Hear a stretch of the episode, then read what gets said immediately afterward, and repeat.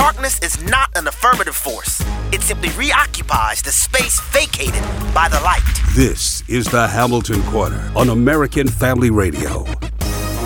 It should be uncomfortable for a believer to live as a hypocrite. Delivering people out of the bondage of mainstream media and the philosophies of this world. God has called you and me to be his ambassadors, even in this dark moment. Let's not miss our moment. And now, the Hamilton Corner. Psalm nine seventeen says, "The wicked shall be turned into hell, and all the nations that forget God." Welcome to the Hamilton Corner. Alex McFarland here, sitting in for Abe Hamilton. Very honored to do that. Uh, I feel so privileged whenever I have an opportunity, two or three times a year. I think it is. I sub for Abe. And uh, this is the week of my third favorite holiday. Uh, good evening, folks. It's such an honor, and we've got a power-packed show. This is going to be amazing, amazing. Uh, I've got a few things I believe God's put on my heart. We have two nationally significant guests that you're going to meet in just a minute. But uh, I want to talk about this week because uh, as a Christian, I love Christmas. Christmas is probably my favorite holiday. I love Easter, the resurrection of Jesus. But I have always loved July fourth, and it's coming up, and I trust that As uh, the fourth of July, Independence Day, comes around, I trust you'll be praying for America, thanking God that we live in this free, prosperous, and uh, somewhat safe nation. But I've always loved the fourth of July because I do love American history, and I love the story of how Washington and his men crossed the Delaware and uh, valiantly fought and, and realized, you know, as they wrote, we pledge our lives, our fortunes, our sacred honor to try and birth a free nation. Uh, but Psalm nine seventeen that I opened with says that the Word of God says, "The wicked shall be turned to hell," or literally the grave, "and all the nations that forget God." Has our nation forgotten God? Ha- have we not uh, maintained a healthy, holy fear of sinning against the holy God of the universe? Hey, uh, we're going to talk this show about some things that need to be talked about. And as you know, this is an election year, and oh my goodness, every day, all day in the news, the fire is, is being thrown around, and what an acrimonious, bitter election. Some are making this already. And uh, we're reading all about Biden leading in the polls, and uh, maybe uh, Kamala Harris, uh, Biden's running mate, and what would that look like? And, you know, traveling around as I do as an evangelist, I have the privilege of going to so many churches, and it's been a joy to be in more than two thousand churches over the last twenty years. Um, about a year ago, um, not quite a year ago, I was in Florida. And I was, um, the website of this particular church where I was is casa roca dot org. Uh, and, you know, I, I love the body of Christ. I'm in so many different churches of different denominations. But I was down in Florida, uh, and these people, they love the Lord. And, oh my goodness, they love the Word of God. They love each other. I was in a church, uh, Casa Roca, a house built on the rock, and they, it was just so full of the presence of the Holy Spirit. And uh, Pastor Richard uh, Jalube and his family treated me just like family. And he's a brilliant Christian leader, a pastor, a preacher of the Word, leading thousands of people, just influencing uh, so much of not only Florida, but South America. He also has a, a background in economics and international business. And the times I was with uh, uh, Pastor Jalube in Florida, I mean, we had such great fellowship, but I thought, man, this guy is brilliant. He loves the Lord. And he's got such a good handle on culture and current events. I wanted to bring him on the Hamilton Corner and American Family Radio today to talk about just what God is doing in his church, but also to talk about uh, the Latino vote and how that is going to play out in this twenty twenty election. And so, uh, Pastor Richard, uh, I believe you're on, and I want to thank you for making time to be with me on the Hamilton Corner tonight. Thank you, Alex, for having me. Thank you. God bless you, and uh, hey, man, uh, it was a different world when I was with you in twenty nineteen. How are you all faring? How's your family and the church here in well, twenty twenty? Well, we have been doing uh, very good, actually. Uh, we are very happy because with all these changes and uh, all these transmission through the internet and all the platforms in the uh, uh, the social media, uh, we have we have been able to reach much more people than the people that used to sit in our churches physically. So I I have to say, you know, we really are enjoying this moment because because it's a great moment for the church and a great opportunity. Well, it is. It is. Now, how did God lead you into the pastorate from uh, b- business and economics? How did you wind up uh, being a Christian leader of, of churches? Uh, well, uh, from that from that point of view, I would like to uh, start by saying a few things regarding economics. As I told, as, as you already told, I have a background in economics, and uh, uh, there is two approaches in which uh, uh, anybody can manage and can drive the economy in a country. And um, there is uh, one approach that consists in uh, uh, what I can say is basically that uh, in in the church we have been driving all this situation in, a, in the best way we can do. You know, is uh, it has been really really hard. Uh, sometimes, but it has been also rewarding. Yeah. L- let me ask you this. Um, with your background in economics, what is your view of socialism? What What do you think of okay. socialism as an economic model for a country? Yes, uh, that's what I wanted to talk to you uh, because there are two different points of view, two different approaches in which we can see the governments or the, the, the uh, politics can uh, drive the, the economics in a country. The first one is the approach to raise taxes, because it's all related to taxes. When they raise the taxes, the taxes, uh, a government is growing. That means they are pretending to strengthen the government. Uh, the problem when you do that is that the government is not efficient by managing resources. They just spend money. And the worst of all is that they do not The government cannot, is not able to create wealth. The other, uh, the other approach to manage the economy is the approach to reduce taxes, which is something that President Trump, by the way, has been doing very successfully. And uh, yeah. reducing the taxes means strengthening the private initiative, to strengthen the uh, entrepreneurs, to, to strengthen the corporations and companies. Yeah, I mean, prior that, prior to the quarantine, the economy the economy really was growing, wasn't it? Yes, it has been growing so fast and so quickly, and has been strengthened so much because of their policy.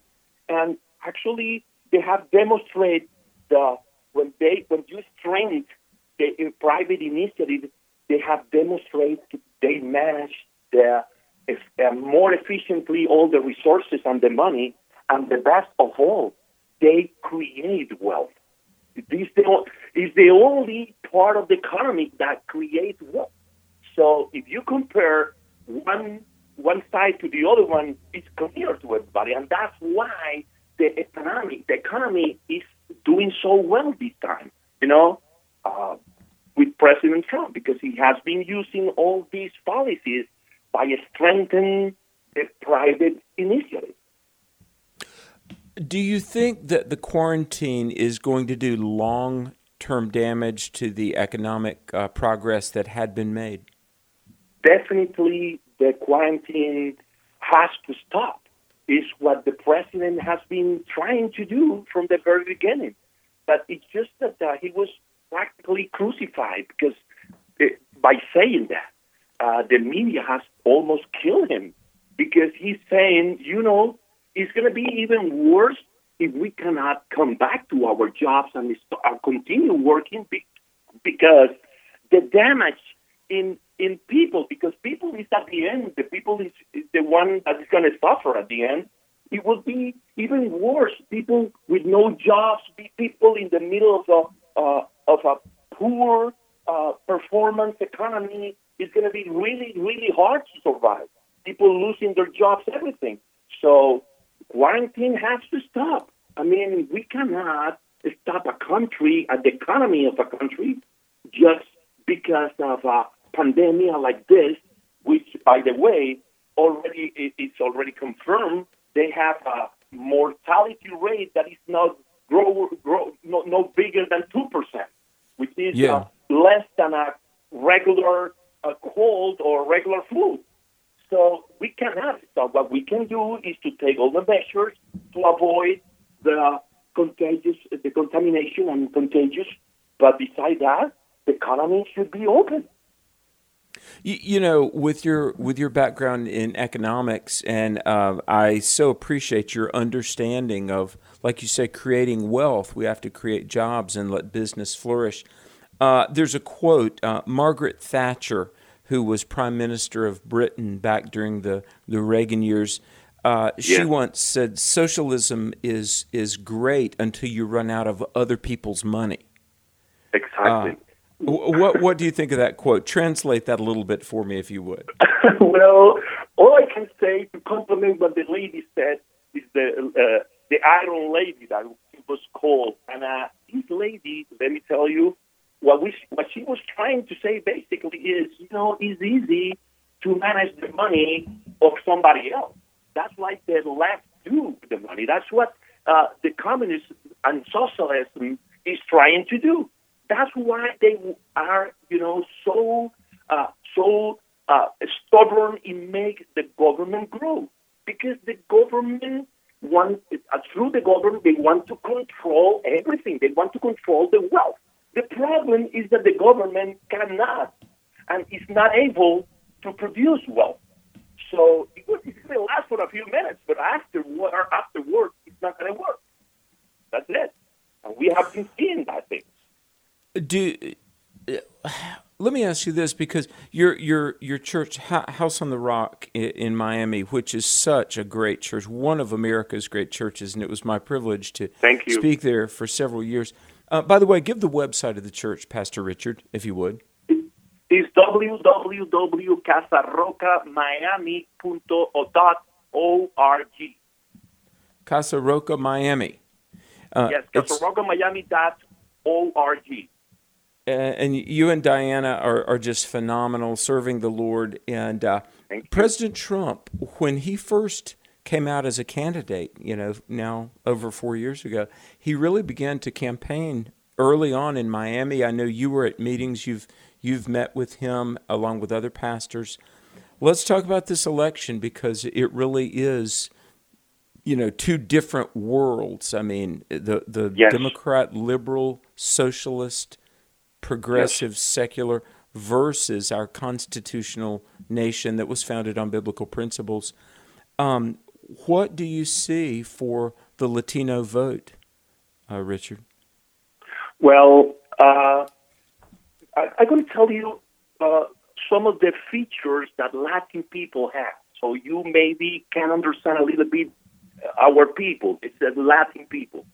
Let me tell you, let me start by saying that Latin people are pro-family and pro-life. By Amen. Nature. Praise God. Uh, they are also very hard workers, and they are, uh, they are, they are, they are a lot of entrepreneurs among them. And also, the third thing, they are very moral. They have deep, deep inside, very uh, strong moral principles. So based on these three points, these three points, uh, we can reach these people easily by touching these three things. And let me tell you, uh, uh, when the president comes for the pre- for the first election, when he was about to be elected, uh, the first campaign, he came seven times here to Florida, and in several of those meetings, in each in each. Uh, time, we have this meeting with the pastor, several private meetings with pastors. Uh, let hey, me hold that, that thought. Made... Hold, hold yeah. that thought, if you would. We, we've got a brief break. This is the Hamilton Corner on the American Family Radio Network. Alex McFarland sitting in for Abe Hamilton. Our very special guest, Richard Jalube, pastor of House on the Rock, Casa Roca in Florida.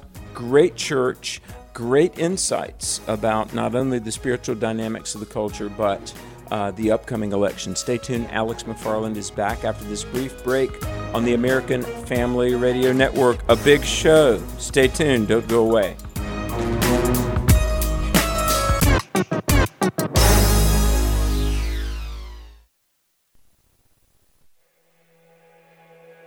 And now, your two-minute health and prayers update from the Presidential Prayer Team, a ministry of the Pray First Radio Network. But the increasing viral spread across the nation is also a problem, especially in New York City. New York City is where most of the flights come. New York City is where most of the travelers come. Uh, we have offered help to any state that is experiencing a spike. We have personnel who know this better than anyone in the United States. We learned it the hard way. We have equipment. We have testing capacity. So any state that needs help, we stand ready. I will never forget how good this country was to New York when we needed help. And the door swings both ways in life. Uh, so we don't for- forget as New Yorkers, and we'll be there for other people. Hello, this is Jim Bolthouse, president of the Pray First Radio Network. During these times of uncertainty, we're here for you with current information about the covid nineteen virus, as well as important prayer points to guide you in prayer at a time when our country needs it most. Deuteronomy thirty-one eight reminds us that even in difficult times, we are not alone. The Lord Himself goes before you and will be with you. He will never leave you nor forsake you. Do not be afraid. Do not be discouraged. We'd like to invite you right now to join us in prayer. Dear Heavenly Father, grant us peace in our hearts, so that we may face these times with calm strength and thoughtful decisions. Let our minds and bodies find rest, and let your Spirit continue to burn brightly in our hearts each and every day. We ask these things in Jesus' name. Amen. To access free prayer resources that guide you in prayer and to see updates about the covid nineteen virus, go to pause to pray dot org. This is good news, maybe exactly when you need it to. Right now, MediShare is waiving their new member fees. This could save you money on top of all that you'll save each month by becoming a member of MediShare. So many people are looking for a healthcare solution right now, seeing the cost of COBRA plans, for instance, and MediShare is the affordable alternative to health insurance. The typical family saves five hundred dollars a month. You might save even more. MediShare is a Christian community that shares each other's healthcare costs, and because of the current economic situation, they're making it easier than ever. Apply by May thirtieth, and you can save an additional one hundred seventy dollars on your first month. I'll give you the number here in a second, and if you call, you can get a price within two minutes. Just tell them the promo code SHARE to receive your additional savings. Maybe now is the time to make the switch, like more than four hundred thousand people already have, and start saving. Here it is. Call eight three three, four four, BIBLE. That's eight three three, four four, BIBLE, eight three three, four four, BIBLE. Shining light into the darkness. This is the Hamilton Corner on American Family Radio. Building four twenty-nine. You can live a life of purpose, free from addiction and full of hope. My dad was killed by a drunk driver. I turned to drugs and alcohol to hide from my pain. I was just angry. I was lost. I was broken. I was just a mess. After I got charged with my drug felony, I ended up in jail, and all I could do is say, okay, God, I'm sorry. Help me out of this mess that I've made. I came to Teen Challenge, and if it weren't for God intervening in my life, I don't know where I'd be today. He reached down and rescued me, and now God has given me new life.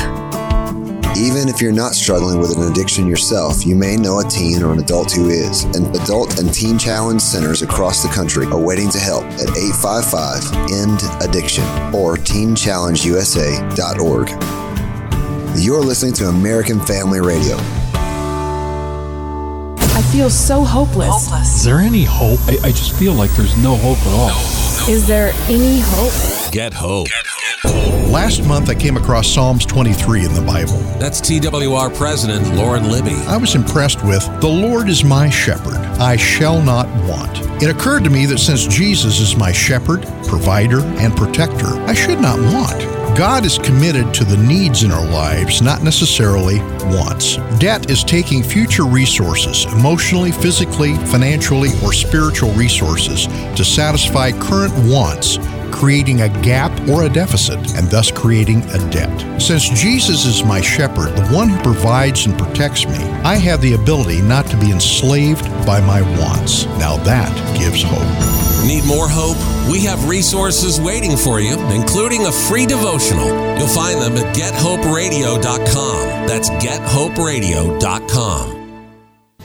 And now, a moment in history from Stephen McDowell of the Providence Foundation. George Washington Carver was faithful to fulfill his biblical vocation. He applied God's truth and transformed the economy of the South, giving the farmers of the southeastern United States tools to be much more productive. He discovered over three hundred uses for the peanut, one hundred seven uses for the sweet potato, stating, "My purpose alone must be God's purpose, to increase the welfare and happiness of his people." What was the secret of his success? He wrote, "It is simple. It is found in the Bible. In all thy ways acknowledge him, and he shall direct thy paths." The principles for our success in our vocational calling can be found in the Bible as well. To learn more of God's hand in history, visit our website, providence foundation dot com.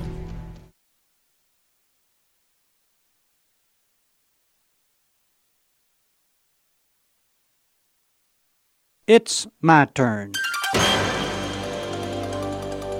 Here is your host for My Turn, Don Wildman. One day in London, a Methodist preacher looked out over the poor people of that city. His heart went out to those people. He wanted to help them, and he dedicated his life to their service. Little did he know what that dedication would mean. In a few years, his efforts to aid the poor had gained a few followers and many opponents. Quite often, he found his followers beaten and their property wrecked or destroyed because of their convictions. In eighteen eighty-four, thirty-seven years after he began preaching, six hundred of his followers were sent to prison because of their religious concern for the poor. Following several years of persecution, the founder and the movement began to win some acceptance. Much of this acceptance was brought about when he presented his case in a book entitled In Darkest England and the Way Out.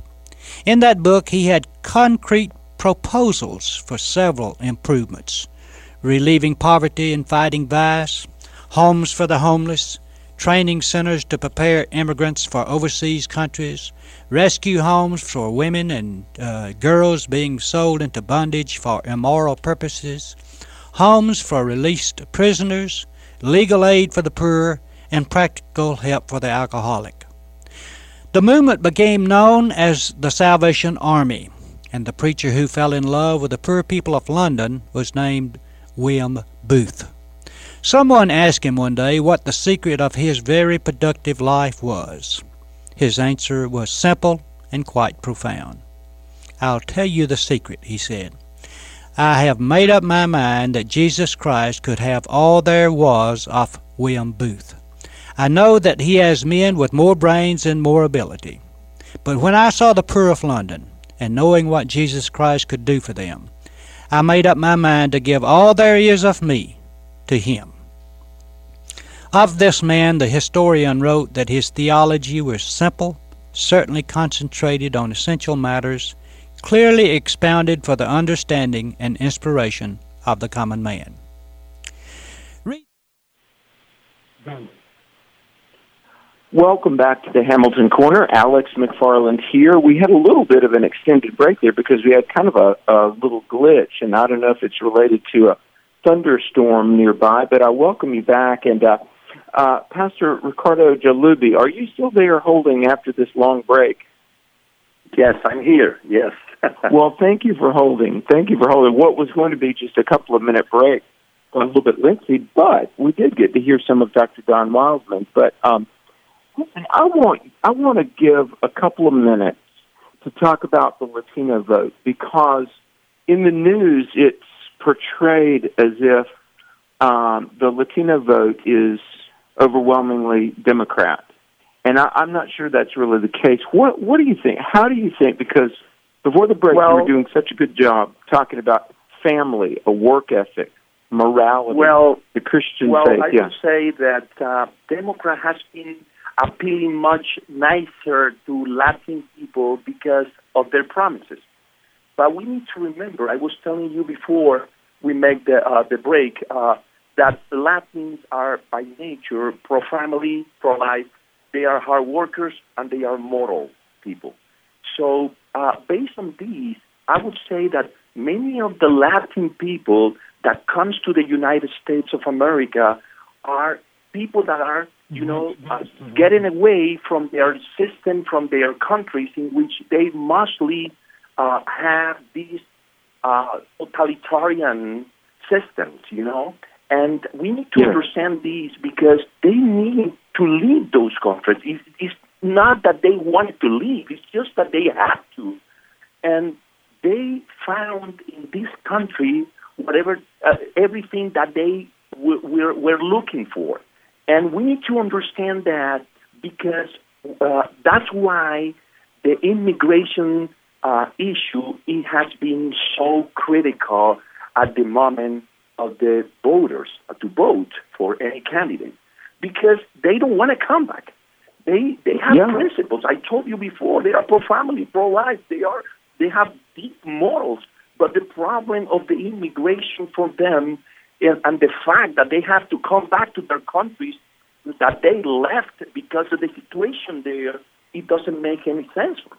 So that is why we need to Uh, understand why these people sometimes do not vote ba- do not vote based in their principle, but based in the fact that they need to remain here in this country.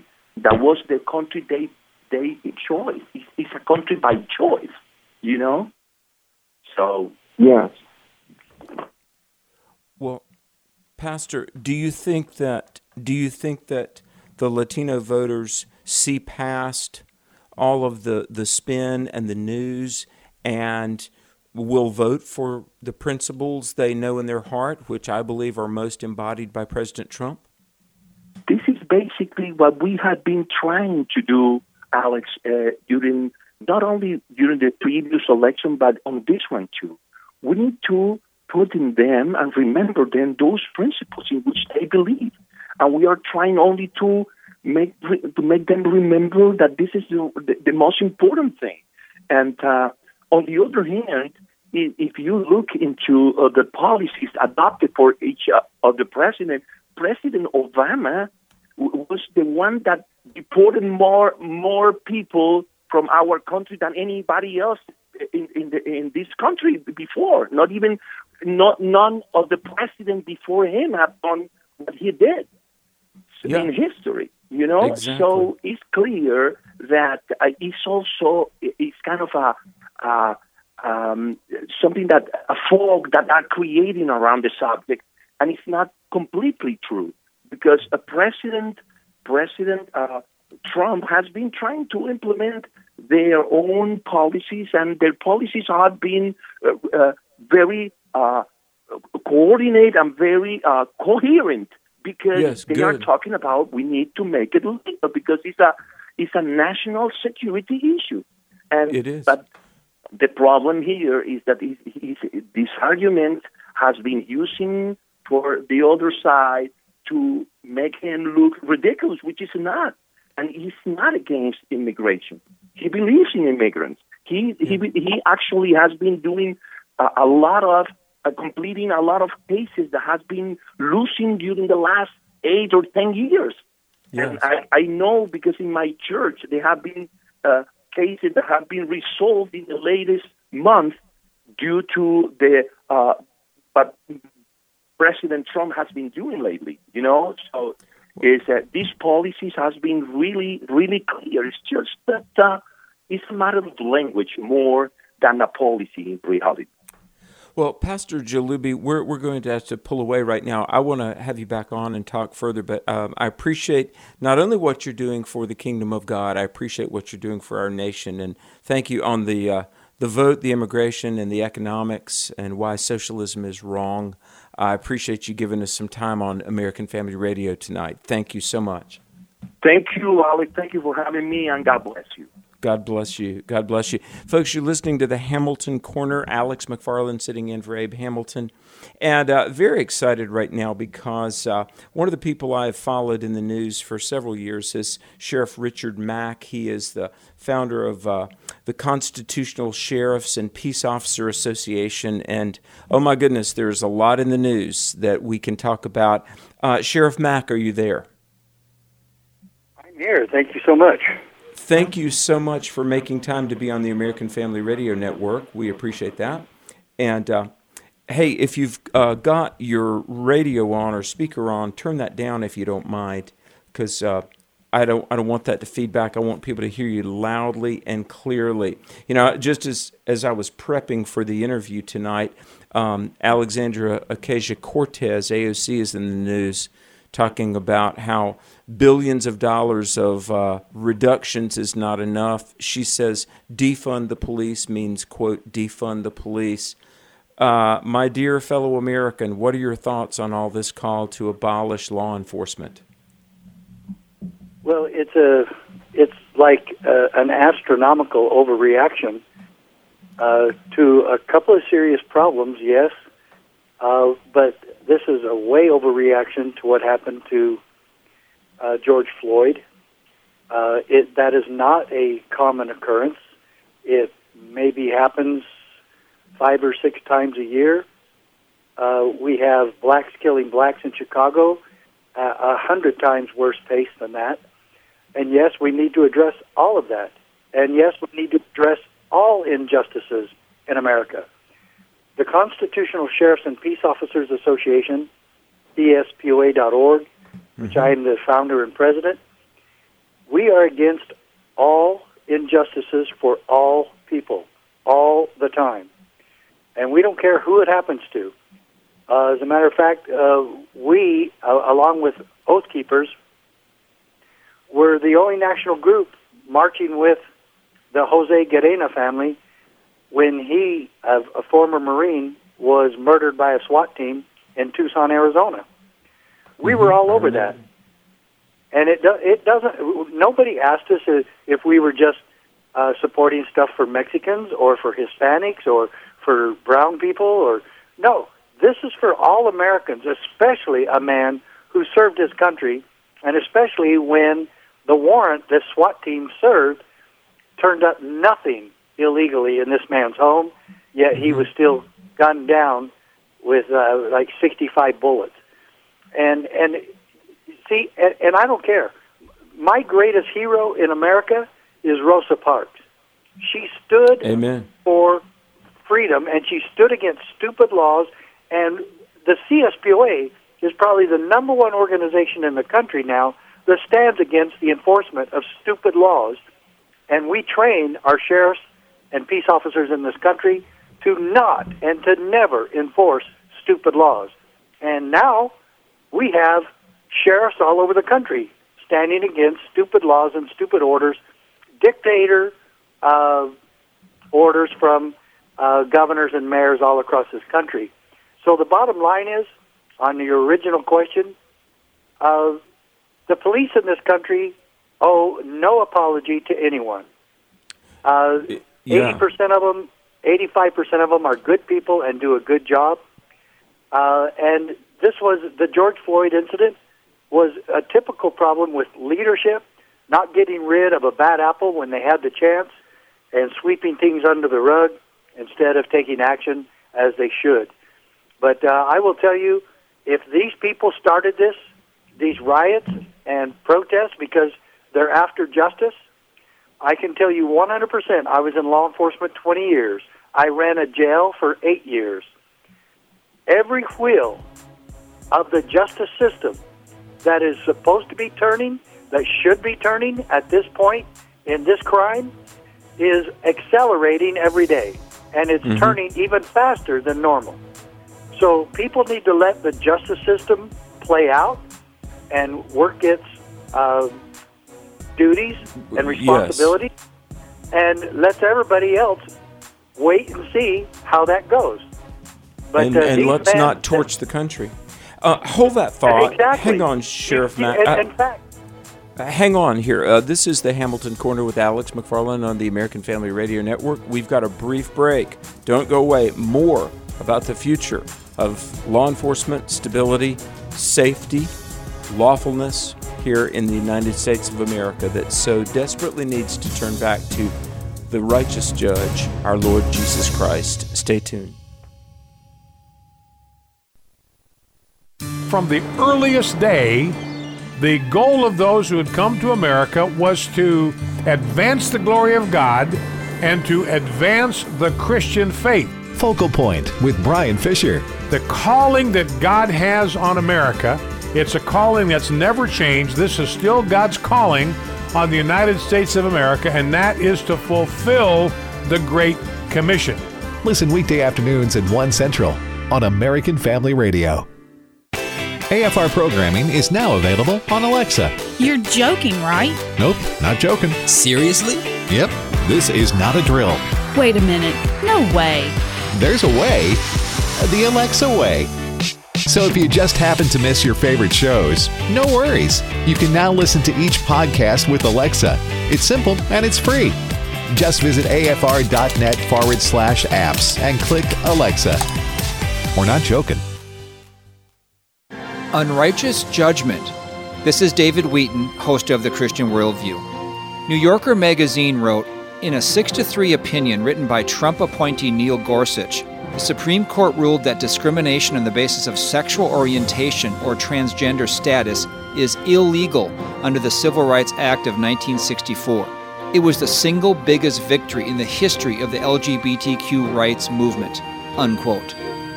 This decision doesn't add homosexuality or transgenderism to the protected categories of the Civil Rights Act, but it does open the door for all manner of legal challenges. This is why God told Moses to appoint judges and leaders to, quote, judge the people with righteous judgment, unquote. Hear more at the christian worldview dot org, and then tune in this weekend for another topic that will sharpen your worldview. Listen to The Christian Worldview with David Wheaton, Saturday mornings at eight Central on American Family Radio. Hello, Americans. I'm Todd Starnes with news and commentary next. Uh, my goal as a teacher as, is to impart knowledge and then be able then for them to take it and turn it into wisdom. As we teach, I think, okay, five years down the road, how will the material that I am teaching them really affect their lives and their careers? Hi, Todd Starnes here. Truett offers biblically centered degree programs. Check out truett.edu slash Starnes. The medical experts told us to stay at home for two weeks and the curve would flatten. Then they said it would be another two weeks and another and then yet another. And here we are three months later and the medical experts are telling us we still need to stay at home. So here's an honest question for all of us to consider. Exactly how much longer are we going to allow ourselves to be quarantined? Four months, six months, a year?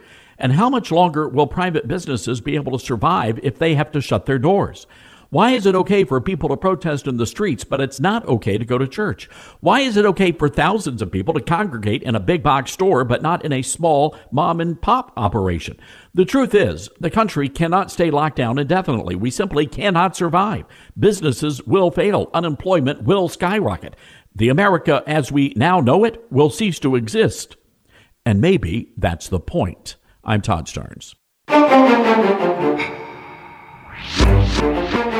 The Hamilton Corner podcast and one-minute commentaries are available at A F R dot net. Back to the Hamilton Corner on American Family Radio. Welcome back to the Hamilton Corner. You know, as I was watching all of the uh, the rioting and the looting and the anarchy in the aftermath of the George Floyd death, I was thinking about Exodus twenty-three, verse two, where the Word of God says, do not follow a crowd to do evil, which is what we've seen so many people do. And uh, with me right now is uh, Sheriff Richard Mack. He is uh, the founder of uh, the group that I just in- so enjoyed getting to know about, this uh, constitutional uh, law enforcement uh, figures. And by the way, let me say this. Thank you for serving our country by being in law enforcement. And uh, let me ask you this, Sheriff Mack. How do you think morale is right now among law enforcement officers all around the country? Yeah, Well, uh, it's uh, obviously uh, at an all-time low. Uh, these officers who have conducted themselves admirably, who risked their lives for safety of their communities and for our country, uh, really feel like they've been backstabbed. N- no one in law enforcement supported the death of George Floyd.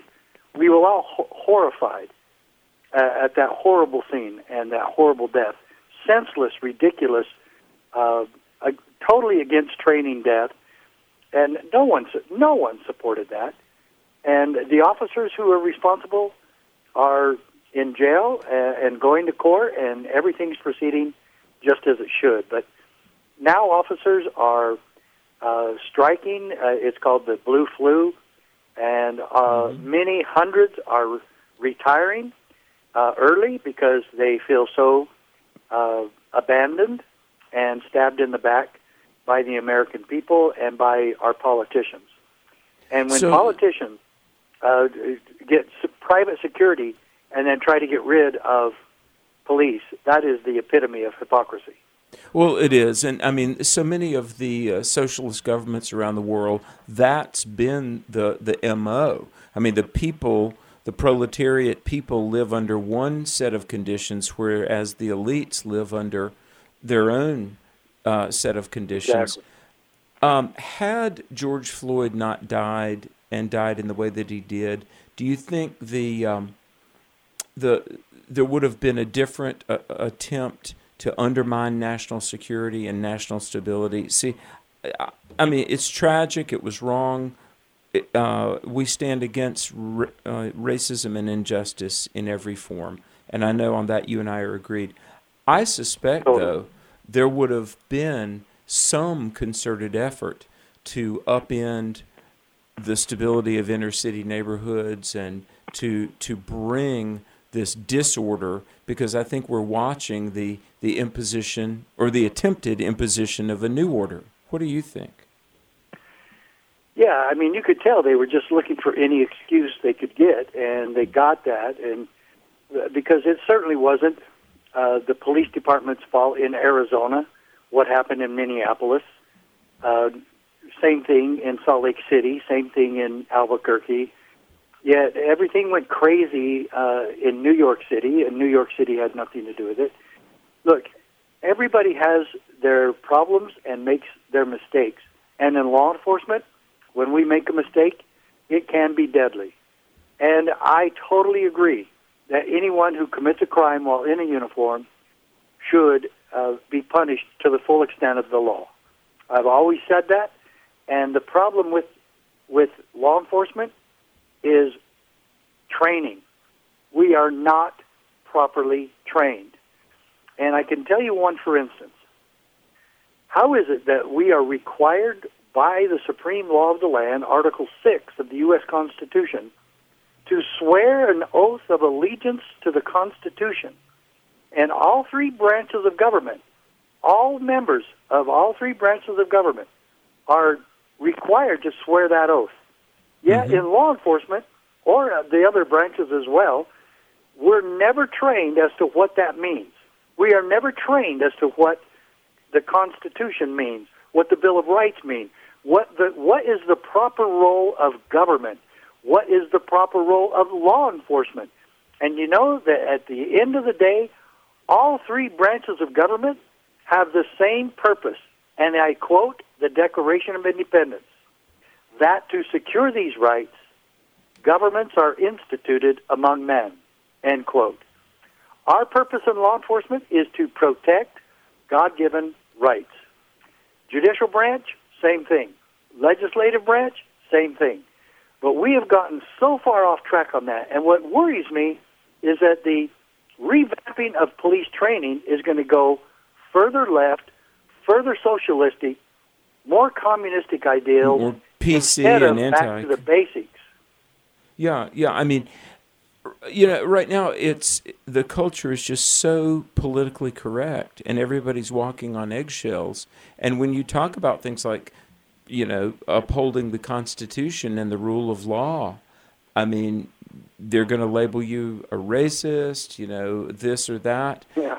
I, in in your opinion, what can we citizens who appreciate our law enforcement officers? Uh, actually, my next door neighbor is a policeman for the, the nearby city where I live, and I, my wife and I try to go over and tell him how much we appreciate him and that we're praying for him. What can citizens do, not only to encourage their law enforcement officers locally, but try to preserve uh, the law enforcement departments? Yeah, we need we need that, and we need to make our voices heard at the city councils like Minneapolis and others that are actually considering getting rid of the police.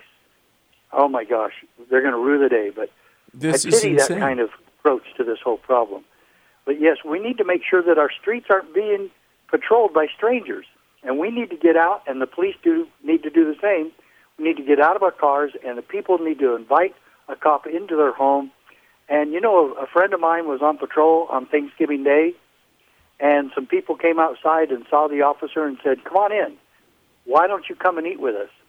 And he did, and he's never forgot it. And the camaraderie and friendship that he developed that day with people on his beat uh, was priceless. And that is what we need to remember, is cops are people, and we need to be friendly with them, and they need to get to know us, and we need to get to know them. We cannot be patrolled by strangers. And Has... then we need to take advantage and, and take leadership and provide the right training, and we do that at the C S P O A. And I invite everybody to become a member.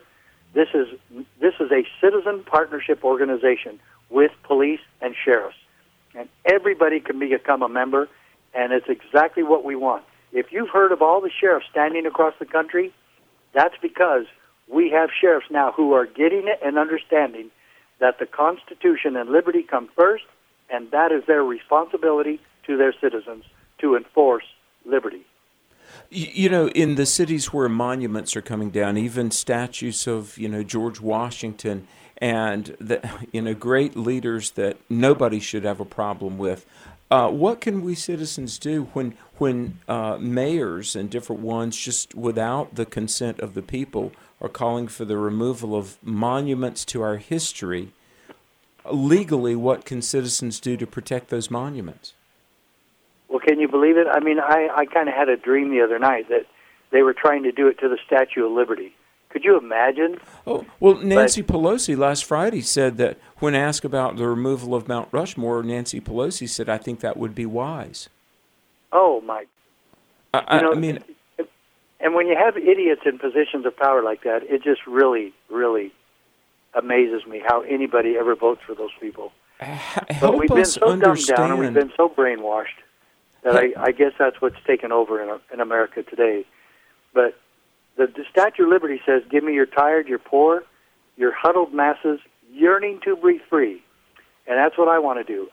I don't want to wear a mask anymore. I don't want to be forced by criminal enforcement codes to wear a mask. That's a personal choice. Wearing a seatbelt is a personal choice. Being an American is a personal choice. We need to put freedom back where it belongs. We need to put the Constitution back where it belongs. And we need to remember our history, our huddled masses yearning to breathe free. Wow. Sheriff Mack, how significant do you think the next election is? Well, I really fear for the next election because It's it's pretty much a no-win situation. If Donald Trump wins, we're going to have probably ten times, maybe one hundred times worse, the riots in the streets of America. Yeah. And the Democrats are on the left, and the socialists and communists, and the uh, Antifa and the violent people in, involved with them are holding the election hostage for that very reason. They know they are. They know the threat's there. It's got me where I'm going to vote for Trump even more, because I know that's exactly what they're planning. Uh, I think they'll also, they're planning a major incident before then. They're going to pull out all the stops because they already have, and they've shown us. They have no shame, they're and that desperate. They're going to do anything and everything to keep Trump out of there. And it, it's an absolute outrage and catastrophe for America, what's going on. Because then if uh, Biden gets in there and he strengthens uh, Adam Schiff and Nancy Pelosi and Nadler and all these other horrible leftists, uh, and there's some horrible Republicans too. I, I don't like either party. I agree with Washington. Two-party system will destroy America. But it is uh, a shame how fast America is dying, and it breaks my heart to see it happen and watch as it happens right in front of our eyes. Yeah, I, I mean, um, is it fair to say that with all of the protests and the anarchy and the statues and then just corruption among those that are holding office, are we watching an incremental overthrow of the U S government? Well, it's not incremental anymore. It's uh, it's bold in your face the last three months. Look how uh, it has been exacerbated and accelerated. It used to be it used to be incremental, incrementalism known as Fabianism, but now yes. It's bold in your face. I mean, look at the the shutdown and the and the the economy completely destroyed and and uh, quarantining healthy people and completely changing our perspective on what government is, uh, is and what government's supposed to be. And it's going to happen again, and sure enough, here comes another shutdown right now in front of our face. And and we should be all singing uh, the hashtag, never again, never again will we allow our government to do this to us again. And we, we've got to get back to our Constitution, get back to our godly principles, uh, or or we're going to be telling stories about how we, once upon a time, we saw uh, theme parks that were actually open and baseball diamonds that were actually open, and that the American people got to choose for themselves how they went to church, and uh, that we actually used to go to church. Th- these things are horrible, horrible, and uh, there's no provision, no matter what the emergency is, for any of these government officials to assume uh, dictatorial rule and t- totalitarian authoritative rule and then tell us what we have to do and then have the police enforce it. That's you know, where the it, police have got it wrong. It, it's and really they need, martial they law. They need to be trained better in that. Say uh, that again? It, it's really almost martial law by committee. I mean, with governors well, and mayors. Yeah. Yes. You're absolutely S- correct. And we have got to do something more about it. Now, I abhor all violence, but uh, I do support civil disobedience. I've been a part of that before. I stood yeah. the Clinton administration when I was a sheriff, and uh, I, I believe in standing and doing what's right, and we have got to stand and do what's right. Do you and may envision... I make one more plea to everybody plea, listening yeah. to this program. Yeah. Go to c s p o a dot org, become a member, make a donation. I've written eight books. Get these books. They will tell you what we need to do. In my Supreme Court decision, Justice Scalia wrote it for the majority, and he said, quote, "But the Constitution protects us from our own best intentions," end quote. That's and that's a, great a Supreme quote. Court decision that every one of us should be enforcing. That's a great quote. And uh, what can we do? Uh, we've only got about a minute. What can we do to try and embolden citizens everywhere to break free of the bondage of the quarantines and civilly disobey and therein exercise freedom and protect freedom? Well, we need to do just as Rosa Parks did and never get to the back of the bus, stand against uh, stupid laws, and we need police trained that they would not arrest us, as they should not have done with Rosa Parks, but should have sat down next to her, should have shaken her hand, and escorted her home safely. They need to do the same to us today. Stand with us while we stand for liberty. Can you imagine having the police and sheriffs standing next to us while we stand for liberty? Well, Sheriff Richard Mack, you're a great American. I really, really appreciate you being on the Hamilton Corner, and I want to thank everybody listening. I want to say a big thanks to uh, Randy Gardner and our, our engineers, because uh, we've had a good show in spite of the fact that we had some technical issues. My name is Alex McFarland. You can hear me most days on Exploring the Word, Monday through Friday on the American Family Radio Network, three o'clock Central. See you soon. God bless you. The views and opinions expressed in this broadcast may not necessarily reflect those of the American Family Association or American Family Radio.